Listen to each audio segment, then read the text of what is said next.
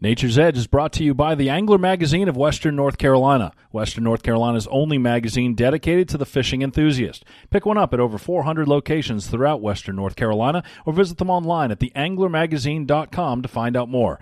And be sure to follow them on Facebook, Angler Magazine of Western North Carolina.com. Greetings, friends. This is Dale Stewart, and this is Nature's Edge. My guest today is a interesting lady who I have had the privilege of knowing for some time, Dr. Melissa Booth, uh, also known as the science communicator. And we, we're going to talk about that. She is equal parts bookworm, outdoor nature lover, and science cheerleader. Is that right, Melissa? Science cheerleader? And uh, she really has a passion for translating and communicating science uh, to the world. And I really that that's one of the things I really want to get into and discuss with you today is is the best way to communicate science and what a lot of people find over their heads, uh, uh, and and we're gonna we're gonna do that. And uh, Melissa has a, all the expected letters uh, behind her name: PhD in microbiology and molecular genetics, MS in cellular, molecular, and microbiology, and BS in biomedicine uh, from Oklahoma State University. Um, born at, Texarkana. Is I was that, born in Texarkana, Texas. There we go. So let's just jump in here, Melissa, and, and I, am going to start. Can I call you Melissa? You sure can. And, yeah. And uh, uh, I think I've known you long enough to do that. and let, let's let's start out at the beginning. I mean, what what in your growing up years got you interested in in who you are today. Oh, thanks for asking, Dale. It's good to be with you again. And I sometimes prefer to be drinking beer at New Belgium, but hey, here we been, are. we've done that a few times. um, I grew up in the panhandle of Oklahoma. Some people may not know that that used to be called no man's land. And there's a reason for that because the ecology of that area is biblical in its um, proportions. There's plagues of grasshoppers that we had when I was growing up, dust storms, and lots of drought. It is the epicenter of the Dust Bowl, which you may remember in The Grapes of Wrath. And seeing some of the fallout from the Dust Bowl as I grew up, the dust storms, like I said, or the building of a reservoir called Lake Optima. And they spent decades building it, and then when they went to fill it, the ground was so thirsty, it just drained away. And I learned in classes in school that the Ogallala aquifer underneath it had been tapped out. And that's why the lake hadn't filled. And that was sort of my first link between science and real lived experience. And and I guess and, and that's sort of what drove you to, to where you are today was was that sort of awakening, I guess, that yes. you that you had in Oklahoma? Yes. At at that time. Um, let's move forward a little bit and and uh, talk about your your career and, and I want to get into this communicating science stuff pretty quick because I want to I have as you know a lot of interest in that and, and how one does um, communicate uh, uh, with individuals who may not have the academic background that you have. And I will say that I, I think you do a tremendous job uh, doing that. And, oh, thanks. And and not talking at at a, at a level that uh, uh, many of us can't can't understand. Uh, you do speak plain English. Uh, That's my goal. Thank you. yeah. Um, so let's talk about that a little bit. Um, I, well, let me back up a little bit. After after you left Oklahoma, after you got all these letters after your name and everything else, um, you stayed in, in the science community, correct? I did. And sort I of did. followed that tradition. I did. You were a scientist. I was a scientist in academia for years and years. For I have 23 years of laboratory and field research experience and 28 years in the college classroom teaching. Yeah. So, So, yeah. yeah. So, so that that, that Traditional. Kind of, yeah, traditional type thing. And I and I would assume that developing that communication, science communication skill, came about from academic? or Well, yeah, partly. I think it really started also as a kid in Oklahoma. So I'm outside playing a lot, really getting into nature, learning to ride a horse, that sort of thing, excelling in school. But I also started showing um, a propensity for biology and mathematics. And so, because I was a girl, they started sending me in that direction. But where I was spending the rest of my time was taking piano, participating in choir, writing essays. I won an essay contest that got me a trip to Washington, D.C. when I was a kid.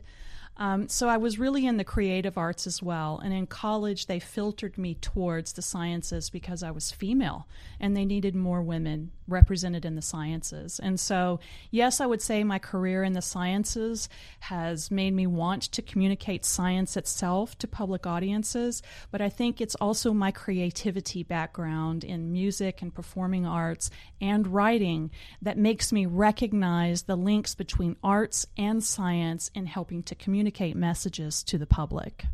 Why do you think that young women today or young ladies, uh, e- even going back, you said you were sort of pushing, funneled, yes. funneled in that yeah. direction because there weren't that many women in, in the sciences or in the uh, uh, mathematics or engineering fields. Uh, are you seeing a change in that at all? I am seeing a change in that in the biological sciences. I don't know that the trends in physics and mathematics have shifted a great deal, but in the biological sciences, for sure, there is almost equal representation. The problem now arises with women reaching the highest levels. There seems to truly be a glass ceiling. You see professors in academic settings reaching assistant professor, maybe associate professor, but not going for full professor or not getting full professor and that full um, exclamation point on the end of their career. Or in research settings, in corporations, etc., you see women reaching a certain level, but then not going on to the full flourishment of a career. And the reason for that? Hmm. I wonder what that is. I, um, I, had to ask. Yeah. I think we all know. I think we all know. Yeah. Yes. Yeah. Talk to me a little bit about what is science literacy? Oh, that's a really, really good question. And literacy itself is something that we're still striving for 100% around the planet, but we're almost there. There is public education available to most of the planet. And so when we move past just general literacy, we start looking for X literacies, financial literacy, science literacy, and segmenting society. What I feel science literacy is, is an ability of someone to understand the process of science and critical thinking. It's not necessarily science knowledge, the details of a cell or how a forest ecosystem works. It's more about the process of science and what science actually is. It's a way of knowing. Yes, it it, it truly is a way of knowing, and and that's something that I've spent a lot of time talking about too. As, as you know, when I when I give my talks and and so forth, is using that that same language that it it is a way to know and and a way to question. Uh, oh yes, uh, what's what's going on out there, and then ex- how does that move from from a literacy standpoint in, into sort of what you're working on with with communication of science? Right. So Dale, that's a good question several people that are trying to communicate science, whether it be media personalities like yourself or scientists themselves who are trying to fill, fulfill their outreach requirements um, for their grants, for example do not have enough time to take in all of the complex information that is needed to actually adequately communicate science in a way that affects change in the person that's receiving that science. And so, the science communicator, this new effort that I'm launching, is to create space for people who are trying to communicate science to find their message, to create narratives that will effectively engage their audiences, but also create the effective change in their audience that they seek, whether that be a behavior change or simply knowledge or simply gee whiz. Whatever their goal is, to help them sort of create the story that will, rele- will release that goal into the world. And, you know, I'm a big believer in storytelling uh, and using uh, stories um, in my conservation work and in my efforts in, in that, and, and as you know, I do a lot of work with wetlands conservation and so forth. Um, so I, I could see where what you're talking about could be extremely important to NGOs that are that are working uh, uh, in in various uh, conservation efforts. Absolutely. They have to tell stories to engage their audiences and to get people on board, and in many instances, for NGOs to donate money to particular efforts they're making, say putting a well in in somewhere in Africa mm. to provide clean water for people or to irrigate crops to provide food. So the story has to be effective at motivating an audience to pull their checkbook out. And so, how do we do that? How do we create those stories? Scientists usually shy away from that. They do. That's, you know, it's a, there's already a narrative that's built into science. The way we communicate with each other is through these things called publications, which are in something called peer reviewed journals, meaning magazines that are for each other, reviewed by each other. Okay? And we have an introduction and we have a methods and materials, we have a results, and we have a discussion. And we stay clearly objective and passive voiced when we communicate our ideas and our results from our experiments to one another. Narrative, the way you and I are talking about it, stories, are sort of more imaginative and intuitive, experiential. And science kind of shies away from that. It does. And I think that we need to embrace narrative and try to fuse the scientific endeavor with story. Yeah, you know, when I uh, when I give talks uh, about wetlands, for instance, and and the the importance to wetlands to to an ecosystem, and you know, and break that down uh, into language that the audience understands, whether I'm speaking to you know fifth and sixth graders or I'm speaking to adults about that. Um, there's been times when I was on on stage with scientists who who were very notable in their field, but I noticed very quickly when they started talking in in that academic speak, if you will, we lose the audience. That's right. That's right. And I'm afraid I'm doing that right here. no, no, you're not because I would I would jump in there and say no, no, no, no, that's not it. But um, Melissa, you're actually you've actually set up. Is it a business? Uh, yes, yes. Uh, around science communication. Yes, it's called the Science Communicator. And define that for me. So, we're going to offer lectures and workshops for people who need to communicate science. We want to empower communicators to build stories, to have time to craft those stories, but also provide them with all of the latest data on psychological barriers that exist in our culture, sociological barriers. You've heard of things like cognitive bias. Yes. There's a, there's a phenomenon called the backfire effect, for instance, that when you provide the information that discredits misinformation, for instance, let's say the story about vaccines and autism. Okay, we now know that that research that was presented was actually false and motivated for really um, nefarious purposes. And so there is no link between autism and vaccines that has been established.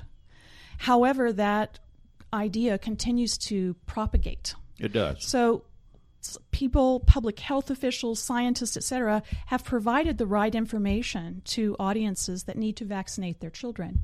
And there's been a backfire effect. They can now articulate why that previous story is wrong, but it somehow entrenched them in their initial reaction, which is to still not get a vaccine. Yes. Well, you know, people believe what they believe, right. and, and they seek out uh, other information that supports what they believe, and right. it, and it's very difficult sometimes to to get beyond that. I, I know that, for instance, now there's some outbreaks of smallpox uh, among some of the uh, some, uh, some young people, and uh, I would say part of that is is directly related to to not vaccinated. That's right. Yeah. And even if they've received the story about what this misinformation was about, they may understand that and be able to parrot that back to you, but they stay with their original reaction, which was to the initial story.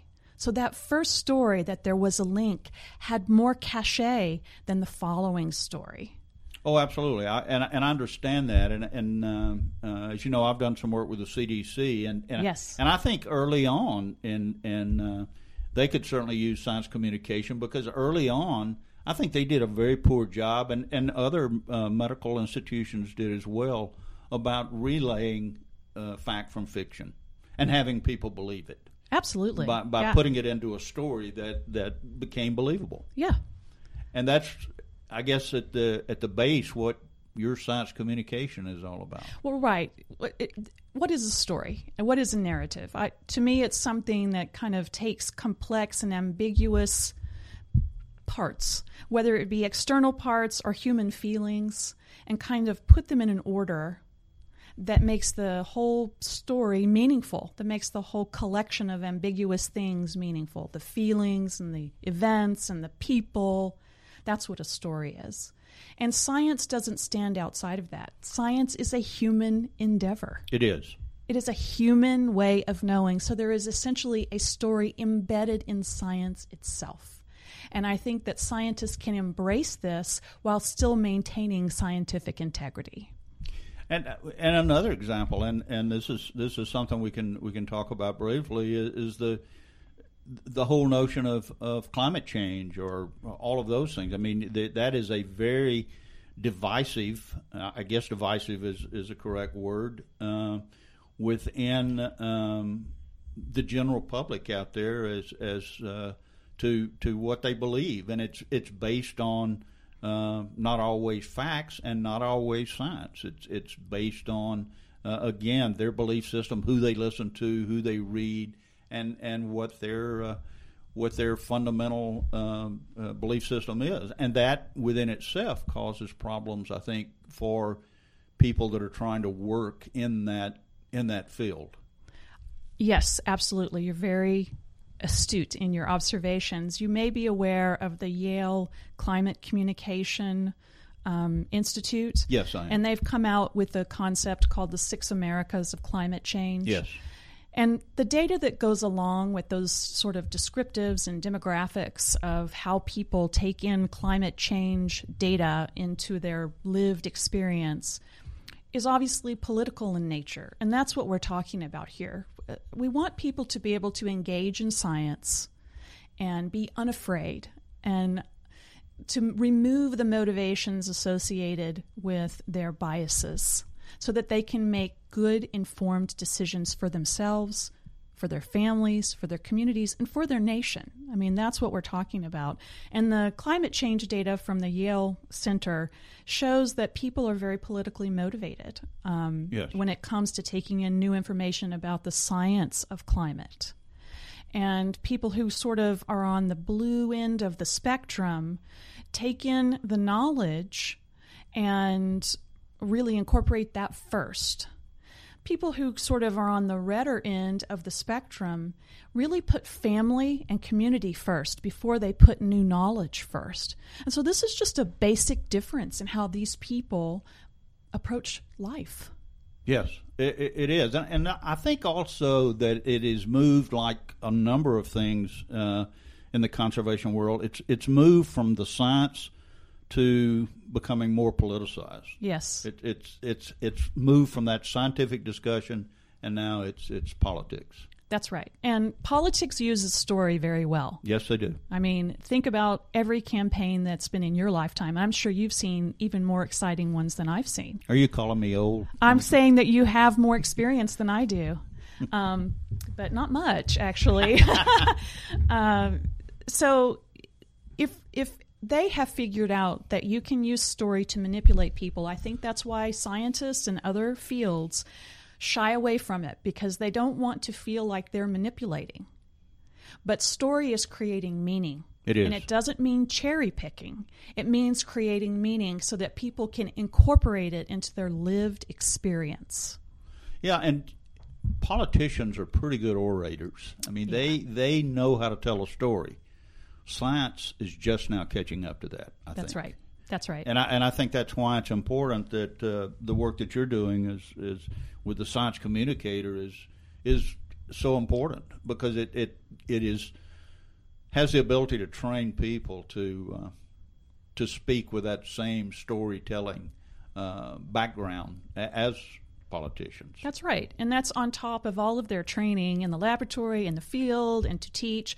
So, this is another hat for these people to wear, regardless of what um, segments of society they're working in. If they need to communicate science, they're already wearing several hats. They are. And so, the science communicator is trying to create space to train them quickly and effectively to have the story, the skills, and the confidence to communicate science to their desired audiences. And how do people how do people learn more about your new business, the Science Communicator? Well, we have a website that's gone up. It's still in development, but you can go on there and see the early stages of it www.thesciencecommunicator.com. And so just start there. Sign up for our newsletter. We have keynote lectures coming up, and we will start giving workshops starting in March of 2019. And will those primarily be in the Asheville, Western Carolina area, or for now, you, for now they are. Are you going worldwide? I will be going worldwide, but we will be offering them here in Asheville and North Carolina initially. So you're going to be wanting to borrow my touring bus? I am. I am. I can't wait. I hope you do come along to get out there. Uh, would love to do that. Um, what else, uh, Melissa? Uh, is going on in your world and and uh, oh yeah. Uh, so the other thing that i'm doing is learning to translate science through fiction. And so that's my real goal in life is to publish a novel and so i've taken several writing courses i've been to all kinds of workshops and conferences and coffee groups and you name it and i work diligently every day on a novel right now i'm taking a master class with margaret atwood the dystopian goddess of all. Yes. Yeah. I, as as someone who writes and uh, has published in the past, I will tell you, write. That's all you have to do. Just start writing, and and the great thing uh, about fiction and science fiction, you can make it up. I know, I know, and so that's where I have been a little tangled up because as a scientist, I do not want to make up the the work that I'm doing. I er, in my early stages, I describe myself as being somewhere between Michael Crichton and Barbara Kingsolver. And Michael Crichton takes science and then blows it out, right? And yes. then tells this like adventure, this boyhood adventure story, basically, is what they all are. And then Margaret Atwood, on the other hand, sort of has a human story that's decorated with very lovely prose about nature. So, those are very, very, very different ways of approaching the use of science in fiction. I realize that where I am is something called transrealism. I want to put real science, factful, real science into fictional stories. The story uh, being something to engage an audience and make them vulnerable. The science being something that sparks their curiosity and makes them start asking questions. Yeah, and, and, you know there is a mechanism out there that has done that pretty well, and that's the historical novel, where Absolutely. they have taken pieces of, of history and and molded a fictional tale into a real event. Absolutely, and I love historical fiction. Well, that that's a good place to start, and as I said, you, you just write and, and get out there. But I can understand that the uh, the pull that must be going on in your in your head uh, from ba- from writing academic uh, uh, papers and so forth, and and writing in academic uh, books as well to um, to moving to this next stage. But uh, don't overthink it. Thank you. I think that's advice I need to have you call and do every day. and and you know I would be happy to do that. Uh, Melissa, it has been a pleasure to have you on the show. Uh, usually, when I'm having discussions with Melissa, as she brought up earlier, it's over a cold beer, and uh, and we will have to do that again. I want to thank my listeners for joining me on Nature's Edge, and remember, when you look deep into nature, then you will understand everything else. Thank you, Melissa. Thank you, Dale. Visit naturesedgemedia.com. You can check out podcasts, videos, lecture archives from Dale, and much more. Thank you for listening to Nature's Edge with Dale Stewart, brought to you by Angler Magazine of Western North Carolina.